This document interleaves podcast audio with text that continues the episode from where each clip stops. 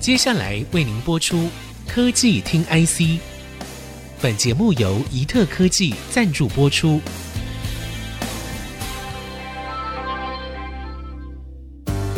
科技听 IC，掌握科技大小事，满足每一个求新、求知、求快的好奇心。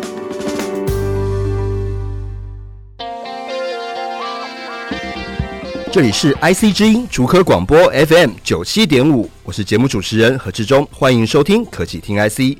二零二三年一开局，电子业其实面临各种的景气修正，也包括半导体产业。不过，ChatGPT 横空出世，爆红的程度可以说是占据各大媒体版面，背后带来的就是许多科技大老板早已谈论多时的 AI 商机。人称老黄的 NVIDIA 执行长黄仁勋，近几年来似乎以教主的姿势高举这个 AI 的大旗。那我们还记得去年下半年 GPU 晶片库存过高，还让这个老黄很头痛。随着 ChatGPT 爆红，老黄如同一尾活龙般苏醒，并且还说 AI 界的 iPhone 似乎出现了。今天科技听 IC 邀请到 d t i m e 研究中心研究员黄耀汉来到现场，跟大家聊聊 AI 真的起死回生了吗？耀汉跟各位听众朋友打声招呼吧。志中，各位听众，大家好，我是耀汉。首先，我想先请廖汉分享一下，到底 ChatGPT 聊天机器人是怎么运作的？为什么大家都说这个带动了 AI 的商机呢？为什么这个老黄会说 AI 界的 iPhone 好像要出现了？好，ChatGPT 大型语言呢，它现在运作的方式是在云端伺服器上运作。是，那使用者呢会透过网页 key 入你自己要的文字，嗯、然后它送到伺服器之后，大型语言会进行语义的分析，是，然后再由演算法去生成它要回答你的这个内容跟文字。嗯那关于 iPhone 的这个事情呢，iPhone 呢，它出现之后呢，它改变了人类使用手机的习惯。是，那 iPhone 的触控方式呢，取代了传统机械的按键。啊，ChatGPT 其实也是有一样的这个能力，嗯、它会去改变我们使用可能网络搜寻的这个方式，或是我们跟机器沟通的方式。嗯、我们呢现在呢可以用很简单的自然语言，我们一般的语言去做沟通，就可以跟机器做沟通。嗯、然后呢，我实在我很认同整个那个回答老黄的一个说法。是刚提到说我们用我们自己的语言，也就是说我们其实只要用平常，比如说我们人类之间对谈的方式，在聊天的方式，就可以去问这个 AI 说，哎，我想要得到什么样的一个答案？没错，是，而且他还会去判断，如果你 key 错了字或是漏了字，他还会去判断你到底要问什么问题。了解，他还帮你找错就对了。没错，没错，是是是。那我们其实看到很多这个新闻报道都在描述说，所谓的这个生成式 AI，可不可以跟我们的听众朋友深入浅出来聊一下，说什么叫做生成式 AI？好，那生成式 AI 表面的意思呢，就是用 AI 去生成一些内容。那这些内容包含文字、图片。还有音乐或是整个的影片的部分。那我大致把生成式 AI 分成三个类型。嗯哼。那第一个类型呢是文字会生成出文字，那像 ChatGPT 就是这样的类型。嗯。那第二呢是用文字产生的图片。那我们呢，使用者呢可以输入我们需要图片的一些文字叙述，那 AI 就会去演算，去符合你这些文字的图片。嗯哼。那前一阵子呢，有位名人呢，他关于所谓的电脑绘图跟 AI 绘图的这个事件呢，哦、其实讨论度极高、啊。没错，没错。是。那第三类呢是文字产生影片，那我们可以用文字去产生一些虚构的影片。那前一阵子呢，惠达的老黄也是用相同的技术呢，用虚拟的替身做一个发表会。是，所以老黄其实他后来他人其实根本没有出现嘛，他只是用一个 AI 的辅助，然后让大家以为他有出现在这个发表会上面。没错，没错。那我想请教一下耀汉，像之前我们大家有聊到说，这个 ChatGPT 其实拥有九岁小朋友的心智哦，这个代表说 AI 真的有他自己的思考能力了吗？哦。九岁心智的这个问题呢，其实呢是史丹佛大学他使用心智的这个测试去做研究提出来的说法。嗯、是，那心智这个问题呢，其实是很难界定说他到底有没有这样的思维或是这样的智力。是，那需要用比较多的一些测试的方式再去做这样的定义。嗯，那另外呢，我反而是比较关注在他的智商的方面。是，是，是，那他智商的方面呢，美国研究员呢，他拿。大学的法学院跟管理学院的考卷给 ChatGPT 做考试，那考完之后呢，教授给的 B 的这个成绩。嗯哼。那另外的说法就是说，他的智慧呢会跟大学的等级是一致的。所以其实纯粹以智力来讲，他其实跟大学生的程度是差不多的。没错。但是他其中的差别是说，他可能没有一个所谓的自己的思考能力，是这样的意思吗？是他就是会回答，就是说应该回答的一些内容跟答案。那这个教授后来也给这个考卷的讲评是说，理论基础足够，但是实际面的问题其实是不足的。嗯哼嗯哼，了解。这我们看到这个 Open AI 公司哦，推出这个 Chat GPT 聊天机器人这家公司哦，它先是推出一个所谓的叫 GPT 三的一个 model，那也有人说现在已经到了三点五，请问一下，耀翰，这代表什么意义呢？好。那 ChatGPT 的确是 GPT 三点五的这个模型。那 GPT 三跟 GPT 三点五的先后顺序这差异呢，我们可以从头开始讲。嗯，那 OpenAI 呢，在二零一八年推出了 GPT 一。的这个模型，一八年就有了，对，一八年就有 GPT 一代的这个模型。嗯，那它的这个参数量是一点一亿个参数在做运算。嗯哼，那当时整个语义的分析其实是能力是很差的。嗯哼，然后后来呢，他们有点发现说，哎、欸，我提高了这个参数量的部分呢，可以让它整个在语义的了解跟分析的能力会提高。嗯哼，所以他在隔年二零一九年的呢，就推出了 GPT 二。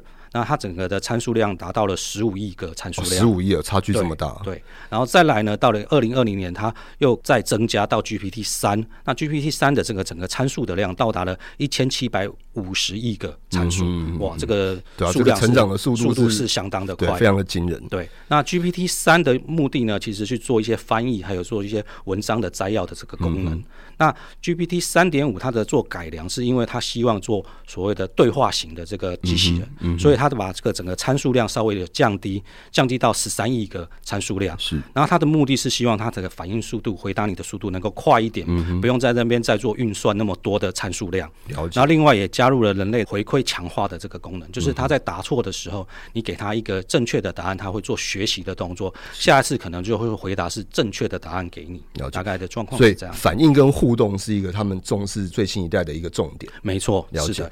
那我想追问一下，其实我们大家都知道说，OpenAI 其实背后是那个微软投资的嘛。那您认为说，就您的看法，Google 他会真的觉得说，哎，这个压力很大吗？那现在看起来，不管是这个 Google，可能像 Amazon 啊，甚至是 Tesla。以及中国大陆的这个百度、阿里巴巴这些公司，其实对于 AI 的商机都很有兴趣哦。那我想请教一下说，说这个呃，OpenAI 做了这个 ChatGPT 之后，是不是在产业上面就是掀起了一阵真正就是很大的一个竞争风暴？没错，没错，这个 Google 的压力的确很大。嗯哼。那 Google 在二月的时候仓促发表了它的语言模型，没错，叫做 Bard AI。嗯。那它表现其实不如预期，有答错了一个问题，答错题。对。那整个股价就暴跌了七倍。没错，没错。那微软呢？它将那个 ChatGPT 呢，整合到 Bing 里面，那这整个在搜寻引擎的习惯上，其实是会做很大的改变。嗯，那可能会影响到 Google 在搜寻引擎的霸主的地位。嗯嗯，所以现在 Google 呢也开始积极的往上追。嗯，那大部分产业呢，还有业者，其实看到这些大型语言的这个商机之后，其实都有纷纷的投入。嗯，那亚马逊呢，其实它也有自己的所谓的语言在开发。是，然后它会投入自己的这个电商的客服。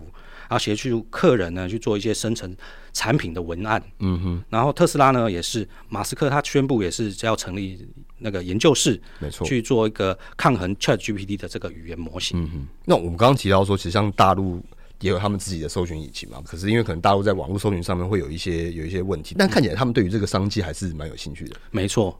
了解，那我们其实大家报道说这个 AI 哦，那其实是最近有觉得说啊，啊，因为最近景气的修正比较剧烈嘛，那其实半导体供应链其实眼睛一亮，他们其实看到说，哎，包括像这个 HPC 高效运算的晶片啊，然后周边的记忆体啊，网通的晶片啊，边缘 AI 等等等等的，那这些也推动了说，像这个现在大家讨论比较多的所谓的半导体的先进制程跟先进封装的技术，我想请教一下，您认为说 ChatGPT 真的有替这个所谓的电子产业供应链，可能也不只是半导体啊，有带来哪些实际上的帮助吗？哎，在硬体方面，我是觉得可能初期带来的效益是比较小的，因为可能在演算力的部分呢，或是设备的部分，其实在之前其实就已经建制好了。是，那我反而是觉得，诶，在软体的部分呢，可能会比硬体来的更明确。嗯、软体的部分，因为刚才举例的，就像。微软的部分，它把 Chat GPT 整合到自己的 Bing 搜寻引擎，还有 Edge 的这个浏览器里面。嗯嗯，它做这件事的时候，它下载的量就急速上升。嗯，那比以前的下载量多了十倍。是对。那未来呢，微软呢也会整合到 Office 软体里面，像诶、欸、Word 啊、Excel 啊，或是 PowerPoint 里面。然后 Windows 十二的系统上也会有这样子的技术整合在里面。然后 OpenAI 呢也会开放一些 API，让软体。的厂商可以去做串接，嗯，然后去做更快速的开发跟应用。Microsoft 它现在就是 ChatGPT 有三个类型让你选，嗯，第一个叫做创意型的，就是乱哈拉型的，嗯、所以乱讲的，是它的创造力很高。然后第二个叫做平衡型，就是它很会创造，但是它的所谓数字型的提供，它也是会比较精确。嗯哼。那另外一个就是更精确型的，就是。他会去真的抓到正确的数字，然后他可能会去做所谓的分析，说，哎，可能十个网站有八个网站都说这个答案，嗯、那这个应该是对的，嗯、我不要再去走另外一条路说那个是对的，大概是这样。所以它已经有三种所谓的类型出现，是，所以它变化超快。我觉得有一个东西很有趣的是说，您刚刚有提到说，其实全世界现在目前有在使用这个 ChatGPT 都在帮他做这个训练这件事情。嗯，我觉得这个是我不能说是恐怖，但是是一件令人难以想象的一件事情，因为我们都知道说 AI 其实要透过训练，它才会越来越聪明，越来越厉害。嗯，那现在是有这么多的使用者，然后同时的，比如说我查一个什么事情，然后大家去帮他做出这样子的一个训练的模式，这个后续会变成怎么样啊？如果说大家都用的非常多的时候，那会不会他变成是真的有一天就是真的是聪明到一个无法预测？倒不会是聪明，而是他回答的问题的精确度会越来越高。嗯，对，所以已已经其实有点像是以前的 Google 了。嗯，就是 Google 的资讯量很大，它的网页可以搜寻很多。对啊，对，它可以去筛选说正确的答案给你，然后还可以让你判断说你要不要这个答案。嗯，对，所以它其实就是真的，我就像讲的，所谓以前就是说就是数据为王嘛。那它其实越来越大，其实很难去挑战它，真的是这样。嗯、对对。那如果再加上说，比如说它应用在这个所谓的智慧音箱或是一些硬体装置上面，它可以真的实现说，我现在比如说我用讲话的方式，我就可以去找一些我要的、想要知道一个答案，然后就是透过 AI 帮你，就是可以完成很多很多这样子的事情。哦。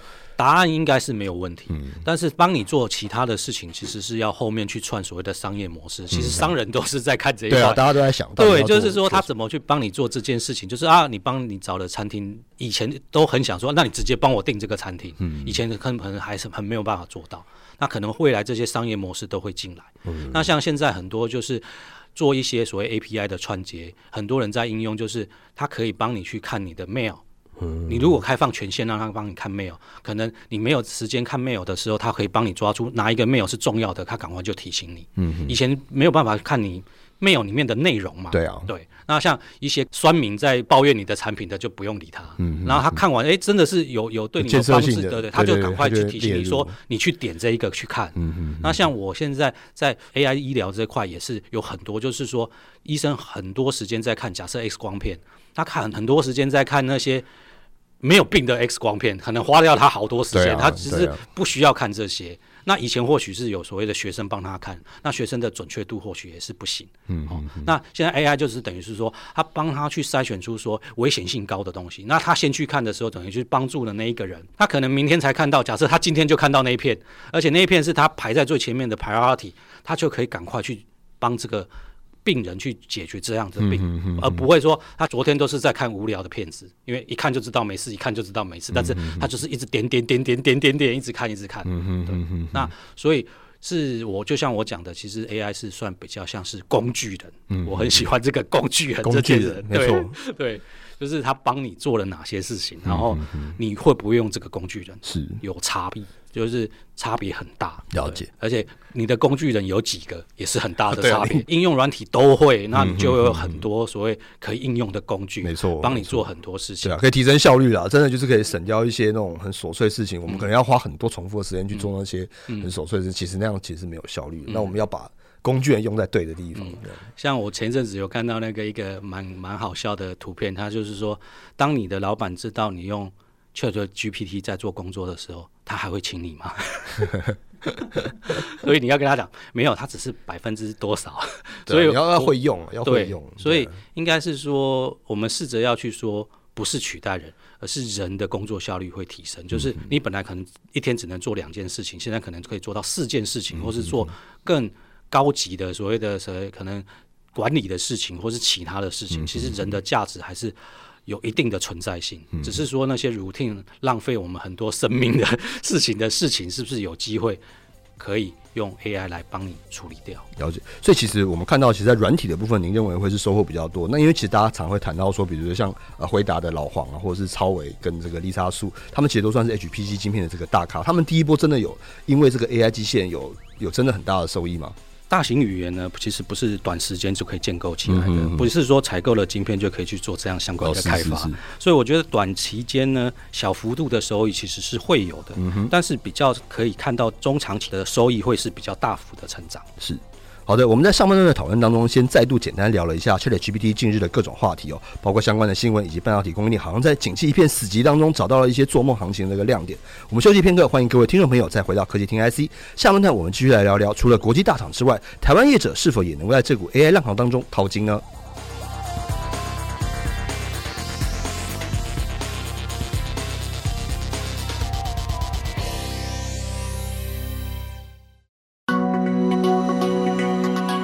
欢迎各位听众朋友回到科技听 IC，我是节目主持人何志忠。我们的节目除了在 IC 之音官网 AOD 可以听到之外，大家也可以上 Spotify、Apple Podcast、Google Podcast、KKBox 搜寻科技听 IC。上半段我们替听众朋友简单解说了一下 ChatGPT 最近带来的市场涟漪，相信大家也都持续关心。对于国际或是台湾的科技公司来说，真正的商机牛肉在哪边？台上分得到一杯羹吗？要喊大家都说这个对于 GPU 的这个市场工具有一些正面的帮助。其实不久之前，这个 GPU 的这个市场还在供过于求。为什么大家都觉得说 ChatGPT 跟 GPU 有关？可以简单的跟我们解说一下吗？GPU 呢，它顾名思义是专用于绘图晶片的这个软体。嗯哼。那 GPU 的结构呢，是由许多小的核心组成。那在运算的时候呢，是可以分配到这些许多小的核心去做处理。那它可以提高整个运算的效能。那大型语言呢，是一个很庞大的类神经的网络运算。那开发的部分呢，大概是会有两个阶段。前期呢是做一些训练跟测试期，然后后段呢，这是个模型在运作。那这两个阶段都需要庞大的运算。嗯哼。那 GPU 呢，它高效的运算力呢是最佳的晶片的选择之一。嗯哼嗯哼。所以，我们看到，其实，在一票的这个晶片当中，GPU，因为它，我听说是因为它有平行运算能力啊，它特别适用在 AI 这个领域。没错，是好。那我想跟这个耀汉再请教一下说，说您多年观察 AI 这个产业嘛，那就您自己的看法，您认为说，像现在不管是呃台湾或者是中国大陆的这些业者，他们在 AI 领域的实际的发展到底是如何？那我们最近有听到说，百度要发展这个文心一言嘛，那他想要把这个东西就是放在车子上面。那到底在车子这个领域，这个中国版的这个 ChatGPT 要怎么去做一些应用？就您的观察，大概又有哪些方向是我们后续可以持续关心的？哦。我认为呢，中国 AI 的这个发展呢，其实是快速的，而且是多元化的。嗯哼。那二零二二年呢，百度在 AI 研发的投入的占比是营收的二十趴以上。那它现在呢，在把这些 AI 呢应用在制造、金融、驾驶，还有医疗、能源这些领域上。嗯、那二零二二年，阿里巴巴呢，也是在 AI 的这个投资上，营收占比达十四趴。嗯。那它的整个策略是一条龙的策略，从晶片、云端。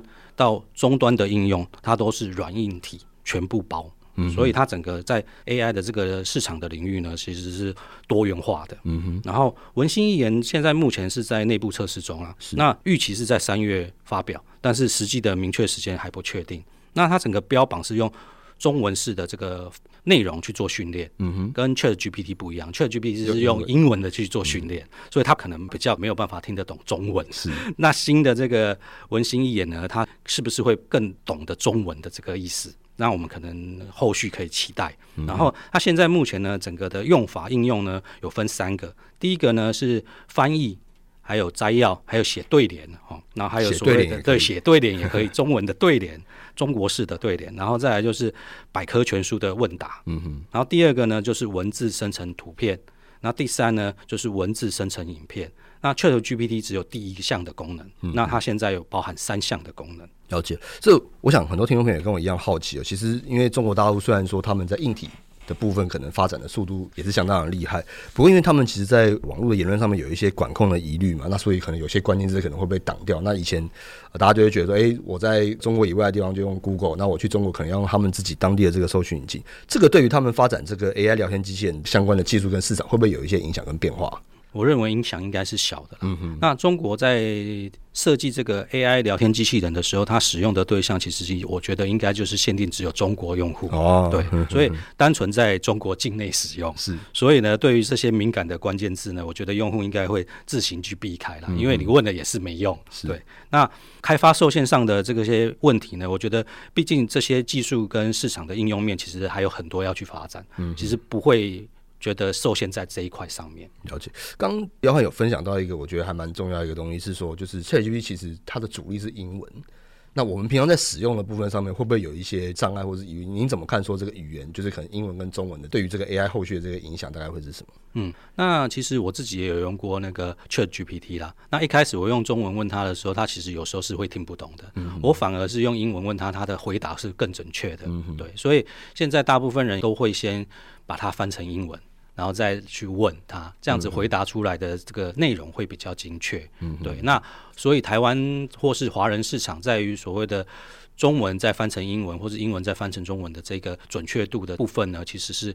可以期待的，嗯，其实是有空间发展的，嗯，所以其实这当中有一些市场的机会嘛。因为如果说我们要问一个很专业的问题，其实大家倾向于还是要用英文来问这个 ChatGPT。那如果到中文，因为其实中文毕竟使用的人口也是很多，那会不会这个可能会成为反而中国大陆他们发展他们自己那一套 AI 的这样子的一个契机？因为毕竟中文是一个很广大的市场。那在这样子的一个情况之下，是否就是对他们来说，或者是像台湾的一些公司，是不是有在想说，我如何在中文这一块去做一些精进？没错，没错，其实有很。很多公司其实深耕这一块已经深耕很久了。嗯、那因为整个语言上还有分所谓的不一样的说话的习惯、文字的差异，这个其实在整合上其实是难度高的。嗯、所以可能在语言上可能会比较偏向整个区域性的研发，会比较有特色，或是比较可以出头，说这样子的。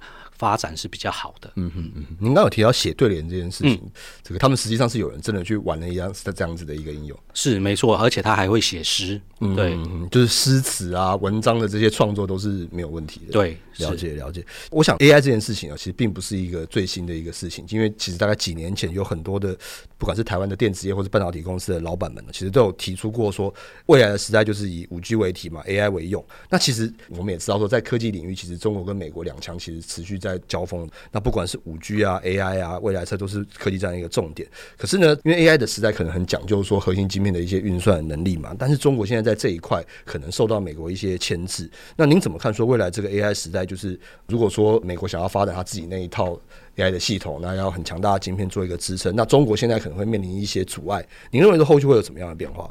我认为呢，短期影响是小的，嗯，因为虽然现在中国没有。高阶制成的这个算力的晶片的能力，嗯哼，但是呢，它其实如果我们以相同的算力来衡量，中国可以增加一些低阶的晶片来组合成相同的算力，嗯，所以在短期间，我是觉得影响性其实是小的，是，但是在整个中长期 AI 开发的这个角度来看。